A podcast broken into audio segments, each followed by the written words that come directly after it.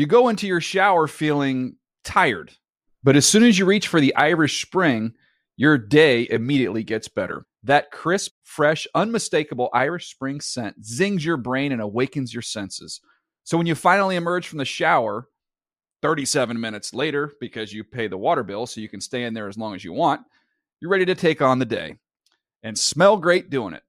Irish Spring Body Wash and Bar Soap. Fresh, green, Irish. Shop now at a store near you. Are you looking for the perfect move in ready home this spring season? Now's the time to buy at Fisher Homes. For a limited time only, enjoy below market interest rates starting at 5.375% APR, 6.139% APR. With these exclusive lower rates, you can save hundreds on a move in ready home and start enjoying the benefits of home ownership even faster. Schedule your personal tour with one of our new home specialists at FisherHomes.com and make this spring the season you find your perfect home sweet home. Financing provided by Victory Mortgage, LLC, NMLS 461249, Equal Housing Lender. This is Amy Brown from Four Things with Amy Brown. Today, healthier is happening at CVS Health in more ways than you've ever seen.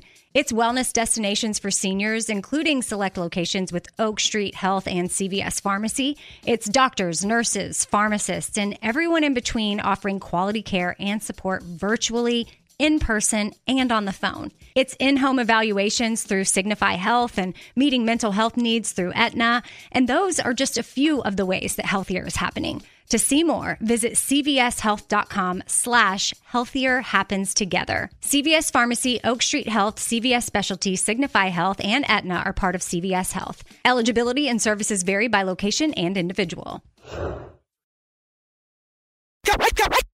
What's up, everybody? This is Charles Woodson, man, and you are listening to the Huddle and Flow podcast.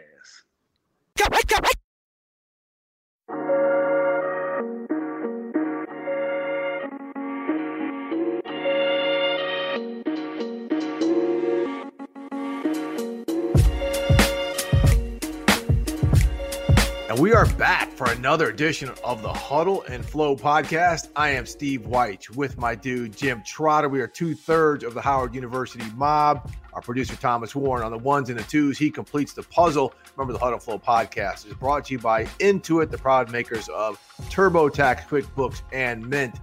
And Jim, it looks like Ndamukong Suh continues to win at football contract life as he just signed another one year deal, $9 million for the Tampa Bay Buccaneers. This, this, this, guy, I mean, he, he won at the beginning, and now he's winning at the end when it comes to getting paid. Among non quarterbacks, Steve, this is the, the contract guru, man. He has gotten paid every step of the way. He was fortunate enough to get in before a rookie wage scale came in. He had a rookie contract that was structured in such a way that he was going to get paid again in that second contract if he performed, which he did. And now he's still getting paid on the back end of this thing while winning Super Bowls. So props to him, man. He's he's done it the right way in terms of making his money and taking care of it. The other thing with him that's real interesting, I'll say this too, Steve. When you talk to people around him, they think his second career, in terms of when he leaves football, is going to be even better than what it was in football, both from a production standpoint and from a financial standpoint. So, as you say, Ndamukong Suh is winning on all levels. And Jim, as you know, if you talk to him, he's one of the most brilliant guys mm-hmm. in the mm-hmm. NFL. I mean, he is he is like a scholar every time you talk to him. I know he's got the surly image and everything like that, but he's a real one. I mean, I, I really enjoy our conversations. And speaking of like off-season moves and things like that, we will be joined very soon by Bills general manager Brandon Beane. Jim, the Bills have made some subtle, some subtle moves, but some good ones. I mean, getting Emmanuel Sanders, they get a backup in Mitch Trubisky. I mean, can Brian Daboll give him a second shot at life? Kind of like we saw him get the bump out of Josh Allen in year three. So that'll be interesting. So we'll talk to Brandon about those moves too. Is is the AFC East? They're still the team to beat despite the spending spree by the New England Patriots. Yeah, I would have to agree with that. I mean, New England has done some things that obviously put them right back in the mix. But for me, as we all know, it's a quarterback driven league and it comes down to the quarterback. And if you're asking me who I have more faith in, Josh Allen or Cam Newton at this point, hands down, I have more faith in Josh Allen and what the Bills have done. So that's why I continue to say I believe Buffalo is still the front runner in the AFC East. But that division is going to beat up on each other as we go forward. You know, the Dolphins are on the come. We know New England's going to be um, coming back from this. I mean, hell, they won seven games last year with everything that went on, which you know, some might say it was one of Bill's better coaching jobs to get to seven wins. So, um, New York, we're going to see what moves they make as we go forward here in terms of acquiring personnel. Uh, are they going to move Sam Darnold, acquire draft picks, try and build that way? We don't know yet, but you have to believe Robert Saleh is going to have that team, you know, playing the right way and being competitive. So I think the AFC is going to AFC East is going to be a lot of fun this year. Yeah, the draft officially starts at pick number two to see who's yes. going to be picking at number two and what the Jets could absolutely be doing. Well, on that note, Jim, since we're on that roll, let's go ahead and bring in Brandon Beane, who's joining us from the Pro Day tour. He's going out looking to find and to excavate talent to help the Buffalo Bills.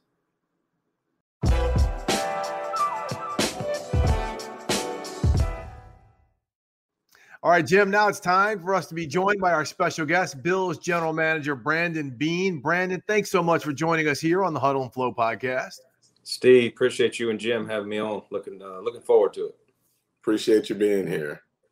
Yeah, we, we really appreciate you fitting us in between all these pro days. We know you're on the uh, on the on the on the tour right now, but you know, b- before we get started, you know, talking about the evaluation process of some of these prospects, Jim and I wanted to talk to you about a rule that you and the Bills are proposing to go to the competition committee and the owners next week at the league meeting, which is to basically slow down the interview process for head coaches.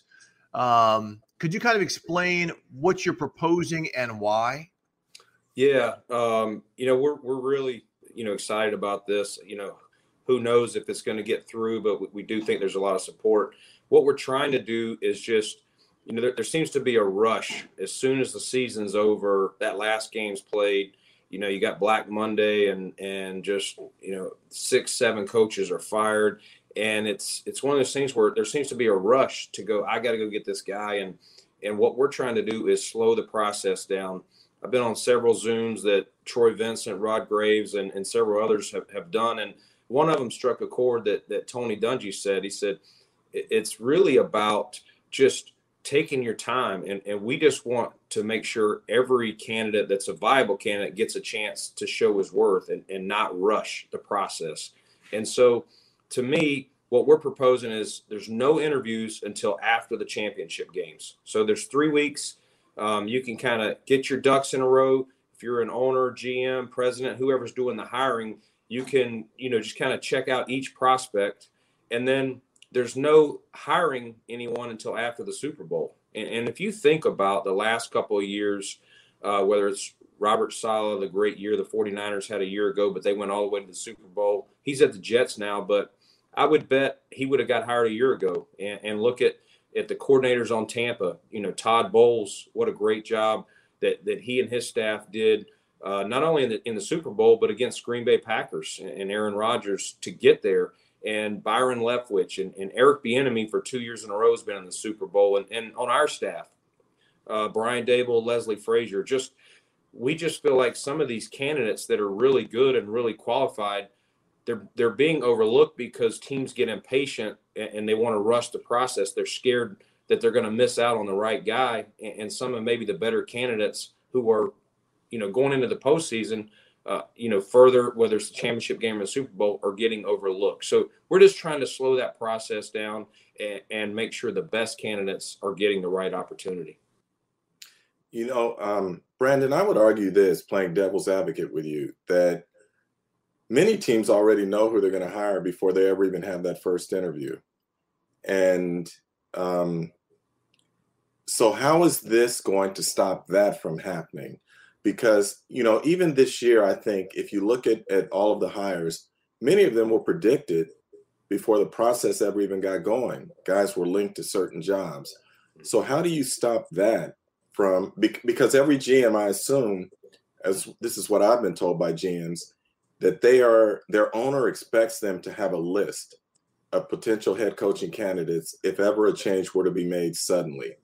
And so those GMs already know before the process even begins who it is that they want to talk to.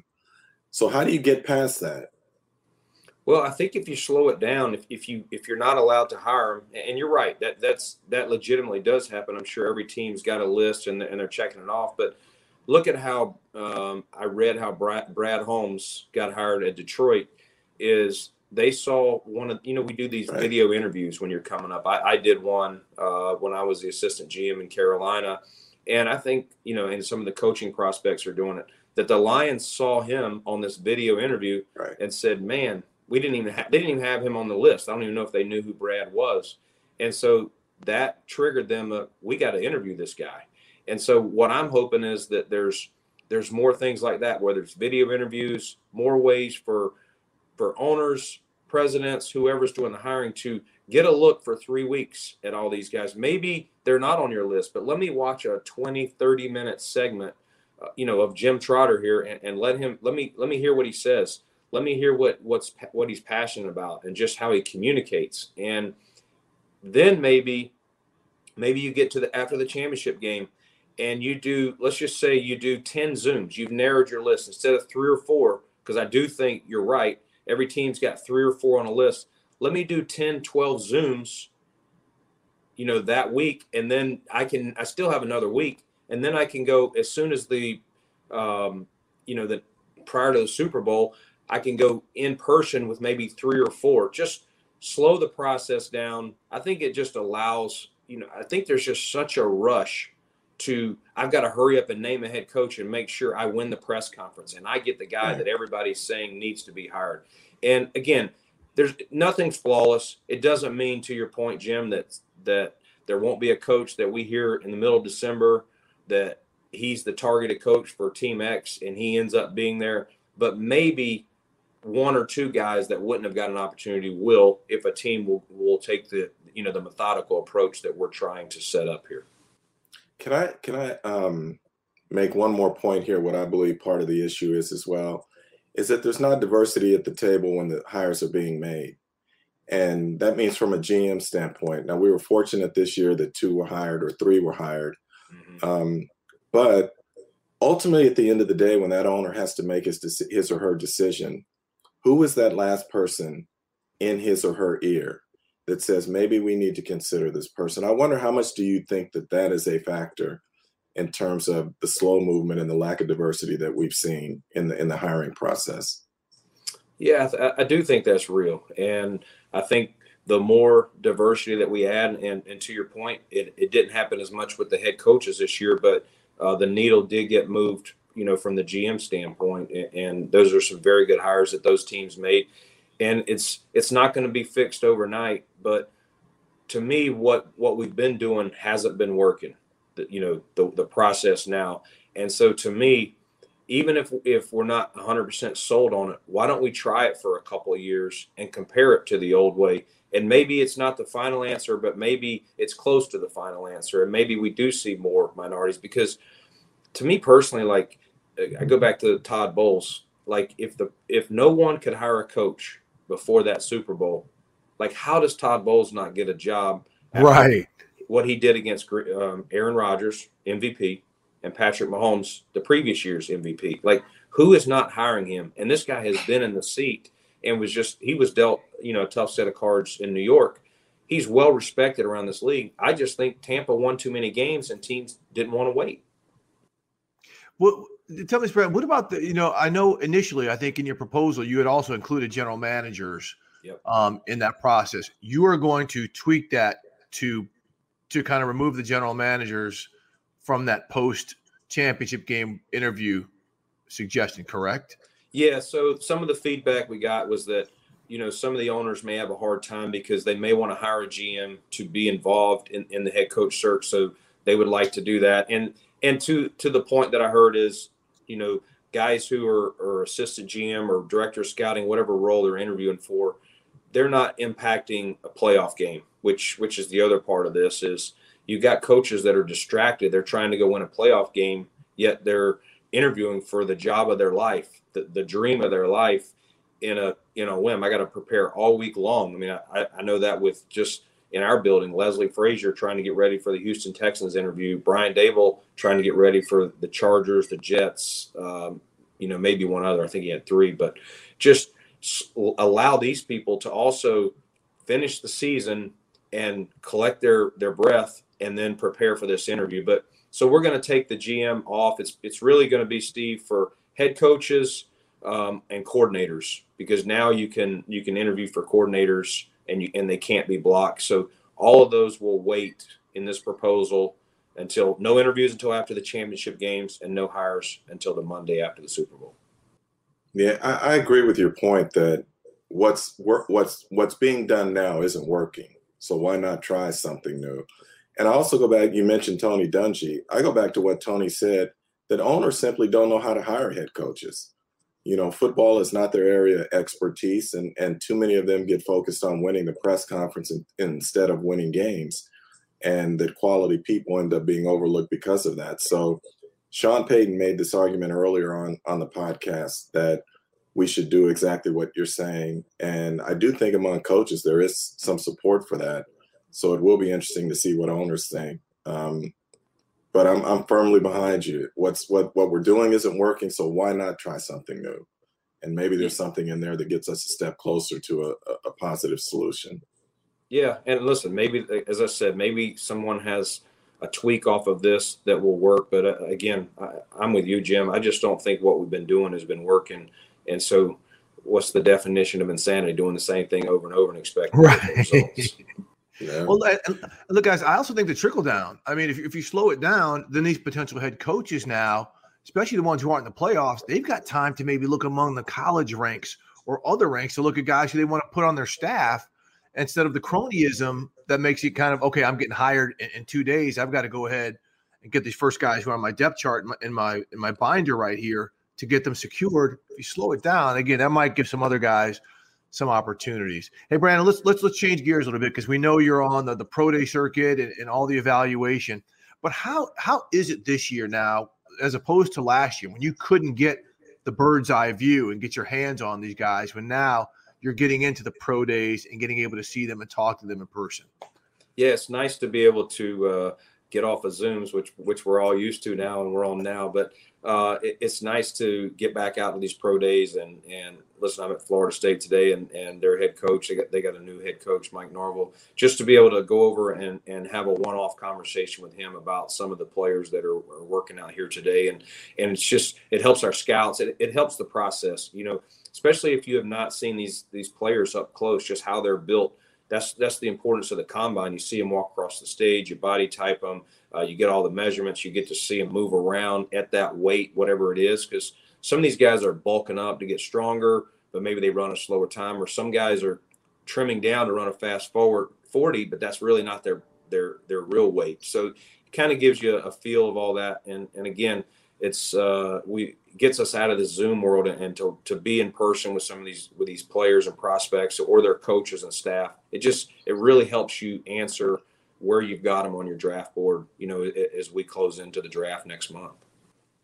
Brandon, I'm curious when we talk to general managers about their philosophy of team building. What if, I could ask you to sum up yours in a sentence or two? What is your philosophy when it comes to team building?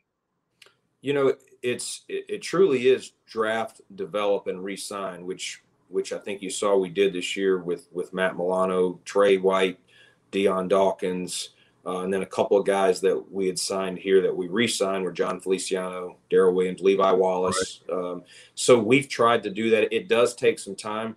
Early here, early in my process, we didn't have the draft uh, the draft depth, so we had to fill in some holes in free agency so each year, you're still going to use free agency to fill in some gaps. And the goal, Jim, in my mind, is to go to April and not have glaring holes when you get when you get to the draft where you have to truly draft for need. It doesn't mean you don't fill some spots for need, but you know, this first couple players, you want to just draft the best player that you can and not worry about what position he is because over time, good players are going to help you be a good team, you know, as you move in. And, and again, injuries happen. Okay, teams, you may draft a guy in the second round, you may draft a linebacker, and people say, well, you already got Matt Milano. Why, why do you want to do that? Well, you never know. Injuries happen, things change all the time. So that's kind of, that's longer than a sentence, Jim, but uh, that's kind of my philosophy. No, but it's so smart. I, I, think when you get to a draft and you're you're you force yourself to draft for need, that's where you get into trouble. And teams don't always trust their draft board. So it makes perfect sense what you're saying here. And going through that draft process, I'm curious about. I, w- I want to go back to the to the draft with um, with Josh Allen. Yeah. And and there were a lot of folks who didn't believe as strongly in him as you did. Mm-hmm. What did you see back then that led you to believe he was going to become the player that we see today? Yeah, Jim. Uh, I think the thing with Josh, you know, when we so we watch these guys all fall, and you watch them on tape, but you don't know them, and so you go to the Senior Bowl, and there we got to meet Josh uh, Baker and uh, Mason Rudolph were probably three of the, the, the bigger prospects at the Senior Bowl, and then um, so that was the first time meeting them, and then we went and worked out these quarterbacks, you know, in private, and the one thing that I saw about Josh was this guy's driven. He, he works. He's going to work extremely hard. He's raw. He, he's got a lot of things that that he needs to develop in his game. But every person you ask, whether it was the head coach, whether it was teammates, uh, even back to his high school, is this kid is driven. Uh, he, he plays with a refuse to lose attitude. Really, really smart. I mean, he he tested in so many of the things that Brian Daboll put together for him in, in our private setting with each of these quarterbacks. We tried to give them a similar just to be able to compare apples to apples because they play in different conferences, different levels of play. So you're trying to put them on the same, uh, you know, measuring sticks. And the thing that Josh did was he just, with out with flying colors, w- was really smart on the fly. And you know, his, his pro day, he, he made you know great throws in the private. You know, he threw the ball well. Again, we we felt that he had a lot of things that we liked and he had the things that he wasn't doing well. We thought he would have the drive, and, and he's really shown that. And um, he, he works every offseason with Jordan Palmer, you know, just to kind of critique and, and and clean up some of the areas. And this year, he's made a jump each year. This past year was probably his biggest jump yet. Oh, it was a huge jump. it was a seismic jump. yeah, it's like he was on a trampoline. He just took off, man. And he's and I'm great, assuming he's a great kid. I'm assuming part of that has to do with Stefon Diggs showing up. And can you take our listeners behind the scenes about the trade for Stefon? People think those things happen overnight. When did you first what's what's the process there in terms of where you first start thinking about that, identify a player, and then make a deal like that happen? How long does it take? Yeah, you know that they vary, but with Stefon, uh, it really started Jim in the middle of the 19 season. So going into 19, uh, which was Josh's second year, we added Cole Beasley and John Brown, just trying to give him some weapons. We tried to fix the offensive line, which was not very good Josh's rookie year. Mid-season, we just felt like, man, we're still missing another playmaker. Uh, people were starting to figure out how to take John Brown away and maybe Cole a little bit. We still need someone else on the outside. And so some guys we looked at were uh, Steph, Emmanuel Sanders, who we just signed, and Mohamed Sanu. Those were probably three of the main ones. And none of the trade options worked out. Sanu went to New England. Um, Elway traded Sanders to the NFC to San Francisco, and then Sam or then Minnesota told us, "Hey," and they were in a playoff, you know, push themselves. Like we're not we're not letting Steph go. But we did a lot of recon on Steph at that time because he'd had some moments where maybe things didn't seem they were meshing well between him him and the team, and so we did the recon just in case they were willing to move him. Fast forward to the first day of the negotiating period last year, and um, honestly, Steph put out a tweet, you know, something to to the effect of looking for new beginnings, and so that just said, you know what, let's just check back and make sure Minnesota is still in that like we're not trade Steph mode, and and at that point you could tell the tone was different. They weren't. They were clear that we are not shopping him. We're not. He's not on the block, but we will listen if you make it worth our while. And that started around 4 4.30 that day and by about 9.30 9.45 that night he was a buffalo bill okay jim hang on a second hang on a second who was your twitter police was it you or did you have like I don't have social media for good reason uh, but, uh, no uh, one of the one of the scouts um, informed joe Schoen, my assistant gm i don't know if joe joe's up on all that twitter stuff way better than i am but I think one of the guys told Joe that uh, what Steph had put out or forwarded him the the tweet. And so Joe just said, uh, "Hey, should we look into this?" I said, "Call him and check it out." And uh, spoke to George Paton, who's now in Denver. And so uh, George and I and Rick uh, worked the deal out. You know, like I said, later that day. When I woke up that day, I had no idea uh, when I would lay my head down that night that Steph Diggs would be a Bill, but uh, uh, was very excited to add him, and and what a great addition he, he was for us this year. Not only as a player, but the guys really gravitate to him. This guy practices really hard. Just raise raise the intensity uh, of our team in practice, which which which makes games even easier. So what does Emmanuel Sanders bring? Because you look at your core, yeah, Cole Beasley's a veteran, but they're still young. I mean, Gabe Davis, even Steph, you know, some of the players. What is what does Emmanuel bring?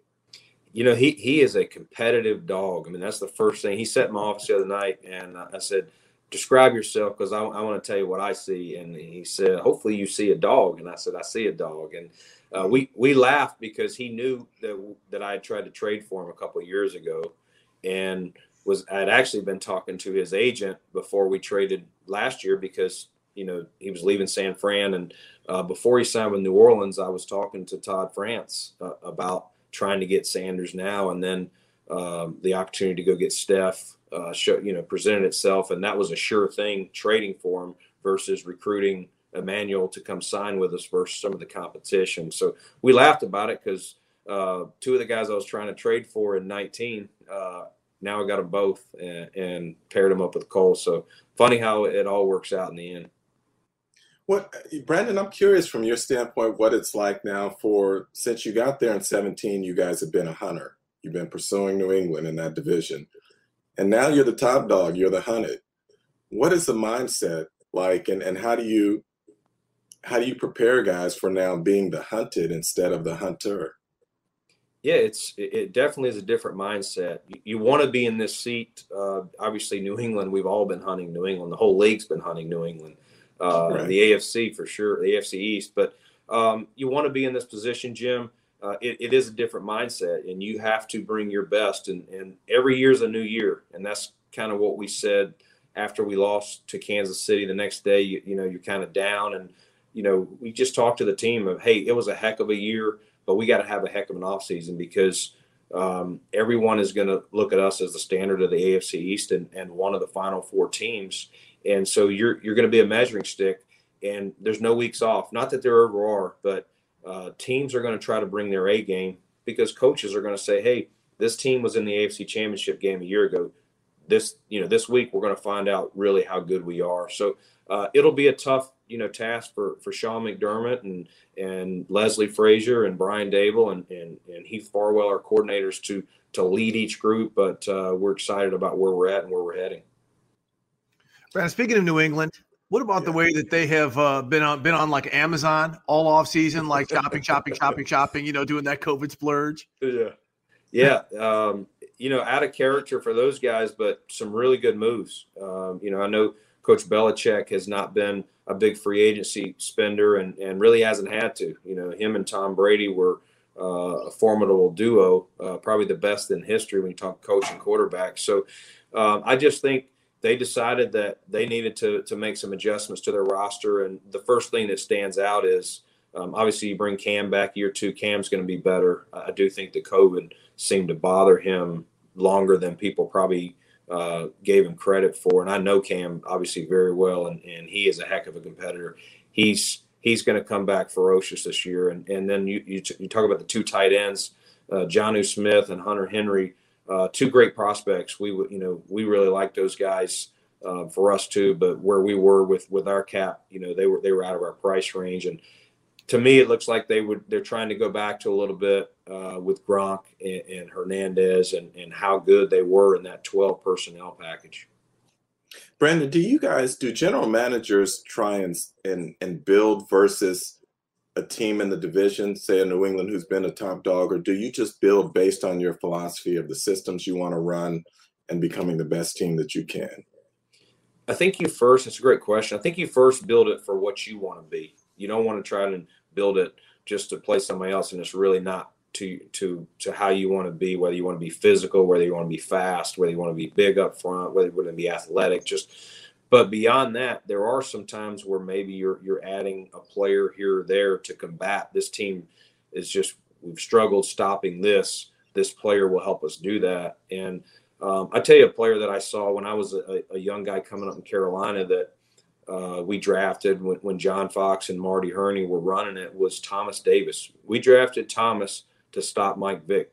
We were struggling having the speed on the field at the linebacker position to track him down, and that was that was the impetus for that pick in I think 2005 when, when we took him was Mike Vick was the new craze of the league in 2004 and was he was shredding us. And um, I knew that was the big conversation the whole offseason is how do we stop? We got a pretty good team, um, but how do we stop Mike Vick? So it, there are times where you where you do say, man, this player will help us combat what you know what one of our division foes is doing because at the end of the day that's what you got to do you each year you've got to win your division that's certain you can talk about playoff super bowl you hand you get a home game and an automatic playoff spot if you're the best of those four teams. And, and that's where our focus is again as we restart. It's not on the championship game or Super Bowl, it's winning the AFC East. Man, throwback to the Thomas Davis conversation because I remember that. I mean, you, you, had to be tired of hearing about the Michael Vick Superman stuff because Thomas, remember, he was a safety at Georgia, and, yep. you, and you guys sank him when you guys when you guys brought him in. Yeah, no, he's um, his. I'll never forget his cut up tape. You know, 25, 30 plays of just let's just look at what this guy can do and from Georgia. I mean, we would pull it up some years later. It's fun to watch. I mean, Thomas was just coming from that safety and um, just destroying guys. And you're just like, man, the physical nature, the speed at which he plays, we just we just didn't have that. And uh, once he, it was a it was a position change. You know, you know, and more guys do it now. You know, Matt Milano was a safety that uh, at BC that's converted to linebacker, but uh, that didn't happen a lot back in in the mid 2000s. Um, and so to add Thomas and look at look at the career he had, you know, three torn ACLs and the guy still kept playing. I mean, uh, texted with him recently as he did the one day contract with Carolina. What a what an awesome dude and, and a great career, great father, great man. I'm sure you guys know him, but uh, uh, they don't get much better than TD. You know, Brandon, last week they announced those new TV deals. From a GM standpoint, I'm sure you've got agents who are saying, uh, we're going to slow play these contract negotiations now. Wait for these deals to kick in. Against that backdrop now, what can we expect with Josh Allen in terms of extension for him? Do you have a timeline? And, and or are they trying to slow play it? Yeah, oh, you know, wait for this. Oh, no, no, doubt. Well, I said I had to do a, uh, a little media deal last week after free agency, and I, I my first line they asked about Josh. I said, "Oh, we've already agreed to a nice hometown discount," and yeah. happen, but uh, his agents would probably be like, "Hell no!" Uh, so no, it's uh, it's one of those things. We're we're really proud of Josh, and and we'll get through the draft, and then you know probably sometime in the late spring to summer we'll get those conversations going um, who knows where they'll go? And it's got to be fair for them, fair for us. And and I go back to when again uh, my experience with with Cam. The first year we tried to re-sign Cam was after uh, maybe 2013. I think the year before we did him, um, we we had tried really hard to get him done, and, and we couldn't get him extended. And it just was one of those things where they where they were, we were a little uncomfortable, and where we were, they were a little uncomfortable. So we just we paused it and we said, all right, let's let Cam play another year. So he played 2014, and then going into his MVP year, um, we got him done. I'm glad we got him done then because it would have been crazy yeah. that MVP season. So you know, it's got to work for both sides. It's a deal that will be important for for Josh, obviously, but for for us because you got to plan everything around that quarterback deal going forward because it's, it's, it's going to be such a big number. And again, I'd love to say we'll, we'll definitely get it done this off season, but uh, we we are going to try and we'll just have to see, see where it works, you know, if it works itself out. What do you take from, or is there anything to take from the situations we saw, for instance, with Kirk Cousins and then with Dak Prescott in terms of deciding that they're going to bet on themselves and play on a franchise tag? Um, from a management standpoint, how important is it to avoid that, particularly when we're talking about the quarterback position and what those dollars are? Yeah, you, you would like to. And, and I assume those teams tried as well. Obviously, I'm not privy to what the offers were and, and, and what the structure. Sometimes it's more about structure than money. Um, and so I don't know what held those deals up, but uh, you it helps you for your planning is the sooner you can get that you know that contract done. So um, again, I hope that we can get him done. If not this year, next year. You don't want to get into the franchise and and all that stuff. It's a tool that you use if you have to um, to keep a great player, but at the end of the day, we want Josh here for the long term. We want him to be happy, and and obviously we want it to be a deal that that we can still put talented players around him because Josh competitor, he's not he's not wired for us just to pay him and then not be able to put stuff around him. So we'll try and find that deal that that works for for him and works for us. All right, Brandon. We know that, that, sounded like that negotiating line there. You got to put some, you got to put some talent around him. Hey Jim, all, all, it is, all we know is uh, everyone's just like, okay, nice, nice job, Brandon. But we do know the spike that's going up in that cap in 2022 and 2023. Hey, you guys are numbers. to help suppress the market, not not improve it. yeah, good luck with that. Good luck with that. No, that, that happened this year. Hey, Brandon, we know you got to get out. I got I got two real quick ones here for you, and you know, and this is coming off the COVID year and just evaluating not just what you see on film, but the player. And, and I know again you haven't had your hands on these guys as much. We saw what happened with Isaiah Wilson, right? The tackle from Tennessee who just got let go in, in, in Miami. Is it tougher to kind of get that insight on a player coming off a year we just had again where you have not had as much access around these guys to kind of figure out maybe what could be behind the scenes with a guy than maybe normal? Yeah, you, you do have to. It's the access has been obviously much less to strength coach, trainers, position coaches, whoever you know on, on a certain staff. So um, you know, tracking these people down and, and one whether it's phone, Zoom, FaceTime, whatever it is. Uh, it's just it's the onus is still on on our staff, whether it's the scouts, myself, uh, whoever coaches on our staff to to find mm-hmm. out you know who these people are. We can watch the film all day long, but once we draft this player, how are they going to fit in Buffalo? Do they have the work ethic? Are they going to be great teammates? Um, what are their smarts like? All these things we can't necessarily tell from the film that's our job from now until you know April 29th or 30th, whenever this draft gets here. Brandon ha- has this great diet. Him and I, a little less than a year ago, we were talking about our COVID munchie, our go-to. Uh, hey, Brandon, Jim's lost like 15 pounds. He is like the Peloton king right now. Wow, like he is 25. Oh, 25 man. pounds. He is like doing man. it, right? That's impressive. All right. So I, I've, I've been kind of up and down, but I'm still, you know, I'm still hanging around my 215, my target weight. Are you still killing the monster mix, Jim? That's like the peanuts, the trail mix, and the M and M's. The M and M's are the bad part because that is so good, man. I've had to stay away. So I did during this year. Uh, my my son got into it too. So my wife uh, was buying for both of us, and I kept telling her stop. This is killing me. But uh, we started this uh, inner office uh, weight loss, Biggest Loser, two weeks ago, and the road is tough to do that on. But uh, we started it, so I'm down a few, but I got a ways to go. We turned in a nice little competition. Basically, we have from now until the draft, we paired each other up with a big guy and a small guy, and uh, it'll be fun to see uh, where everybody ends up here by the end of April. Okay, Who wait, let's right now, real quick, Jim. Were you paired with a big guy or a small guy? Because now we know where you stand by your hand. They crushed me that I should have been one of the big guys, but luckily, um, I still slightly fell in the small guy category, just like that much, though. That's awesome. Who's your guy? Who's your partner? So I got one of our equipment guys. Uh, his nickname Scobes. Uh, he's he's Scobes is up there. He's in the 250. So I told him I went down a couple of times and some of the guys they knew how competitive I was. They put some snacks on his desk when they knew I was coming down there, and they said, "Hey, hey, look at Scobes, what he's doing over there." And I went over there and I said, "Scobes, no beer, no snacks. You got, you got seven, eight weeks. Like if you like working down here, you better start losing some weight because I want to win this thing. oh, that's funny. I'm gonna leave you on this, Brandon. One question: the last few GMs we've talked to, their route to their position um, was sort of off the beaten path, if you will. Um, Terry Fontenot was in the marketing department for the Saints. Brandon Holmes was in the PR department for the Atlanta Hawks to start with, and you started out uh, in the communications department as well. So is that now the pipeline to become a GM in the NFL? Now you got to go one of these offbeat routes to get there.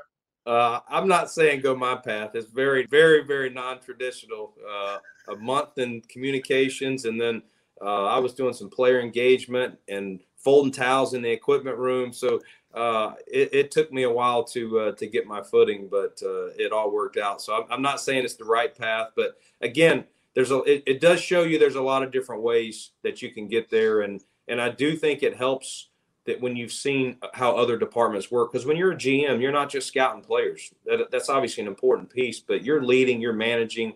Um, a lot of things you're doing budget wise, whether it's your football ops budget or, or obviously your salary cap is the most important budget that, that you're overseeing. So uh, I do think the, the variety that you're talking about Brad Holmes came from and Terry Fontenot and, and those guys, I do think that helps when you get in this seat. All right, but Brand, we can't thank you enough. And there will be a special uh, bucket coming to Scobes. Since you're disciplined, we're going to test him right now. Jim and I are going to put all kind of sweets and munchies in there to see if you can push him up on someone else. oh, hey, Brandon, thanks so much for joining us. Go find some players. All right, guys. Appreciate y'all.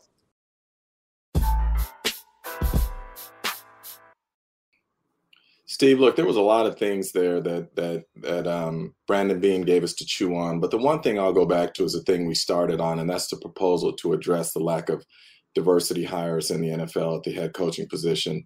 And look, I, I have my suspicions or my my doubts about whether or not this proposal would really change anything. But I agree with Brandon Beane on this point. Nothing to this point has worked. So why not try something different? You know, at least give it an opportunity. So from that standpoint, I'm with him. Um, but I still believe that most teams, most GMs, um, kind of have their mind made up before the process even begins of who they want to hire. And how do you get past that? I don't know. But if this will slow down the process, and maybe help expand the field and, and open people's minds a little bit, I'm all for it.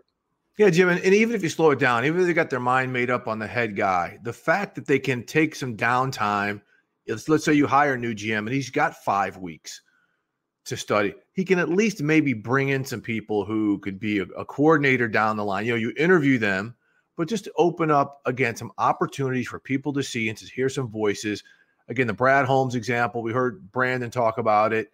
Um, you know, we had Brad on talking about it. They didn't know who he was until somebody with the team was like, I remember this guy from an archived interview. We might want to check him out.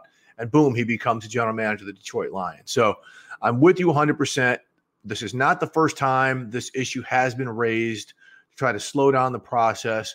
We'll see if if things continue to change because Jim, as we know, the league has has changed just about everything except for the minds of owners, uh, which you know who do the hiring here.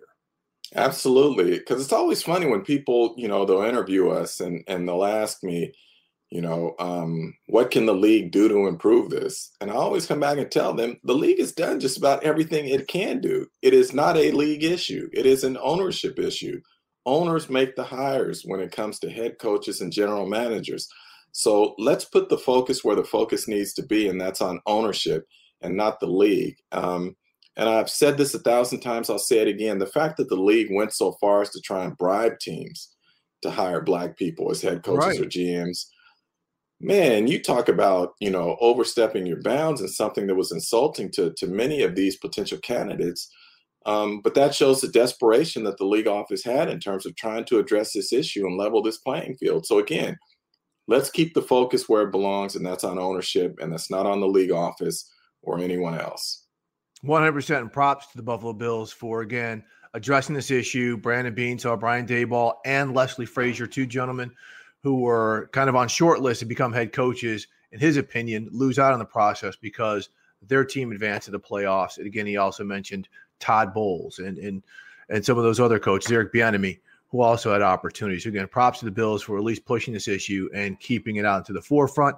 And good luck to Brandon Beane on the weight loss challenge with his partner there. The monster mix is on the way. All right, Jim, we're getting ready to button this thing up right here. Another awesome episode of the Huddle Flow podcast brought to you by Intuit, proud makers of TurboTax, QuickBooks, and Mint. Jim, why don't you get us out of here? Yeah, once again, we want to thank you all for subscribing. We want to thank you for listening.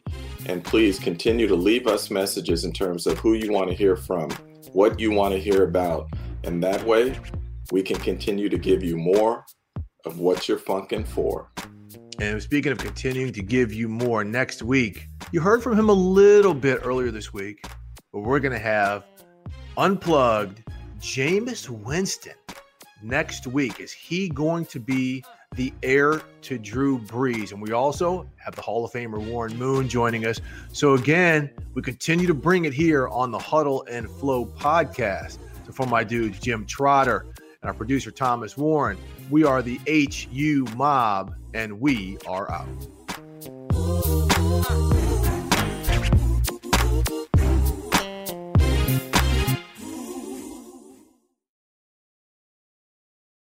You go into your shower feeling tired, but as soon as you reach for the Irish Spring, your day immediately gets better. That crisp, fresh, unmistakable Irish Spring scent zings your brain and awakens your senses. So when you finally emerge from the shower, 37 minutes later, because you pay the water bill so you can stay in there as long as you want, you're ready to take on the day and smell great doing it. Irish Spring Body Wash and Bar Soap. Fresh, green, Irish. Shop now at a store near you. Are you looking for the perfect move in ready home this spring season? Now's the time to buy at Fisher Homes. For a limited time only, enjoy below market interest rates starting at 5.375% APR, 6.139% APR. With these exclusive lower rates, you can save hundreds on a move in ready home and start enjoying the benefits of home ownership even faster. Schedule your personal tour with one of our new home specialists at FisherHomes.com and make this spring the season you find your perfect home sweet home. Financing provided by Victory Mortgage, LLC, NMLS 461249, Equal Housing Lender. At JCPenney, fashion counts for everybody and everybody. The weather is getting warmer and it's time to swap my winter layers for fun, vibrant, and cool clothing. With so many fun things happening this spring, like Mother's Day and the Wind Down Tour, it's hard to find great looking clothes that fit you just right. That's why I love JCPenney. JCPenney has so many stylish and comfortable options for so many different body types. I've been blown away by their selection and everything hugs my body in all the right spots. Refresh your wardrobe this spring with style that gets you. Something to wear that fits your favorite moment moments of the season at prices that feel just as good. Discover brands that get you and put style and comfort first, like Worthington and Liz Claiborne for her, each in women's petite and plus sizes. Here, spring comes in all shapes, sizes, and colors. JCPenney, make everybody count.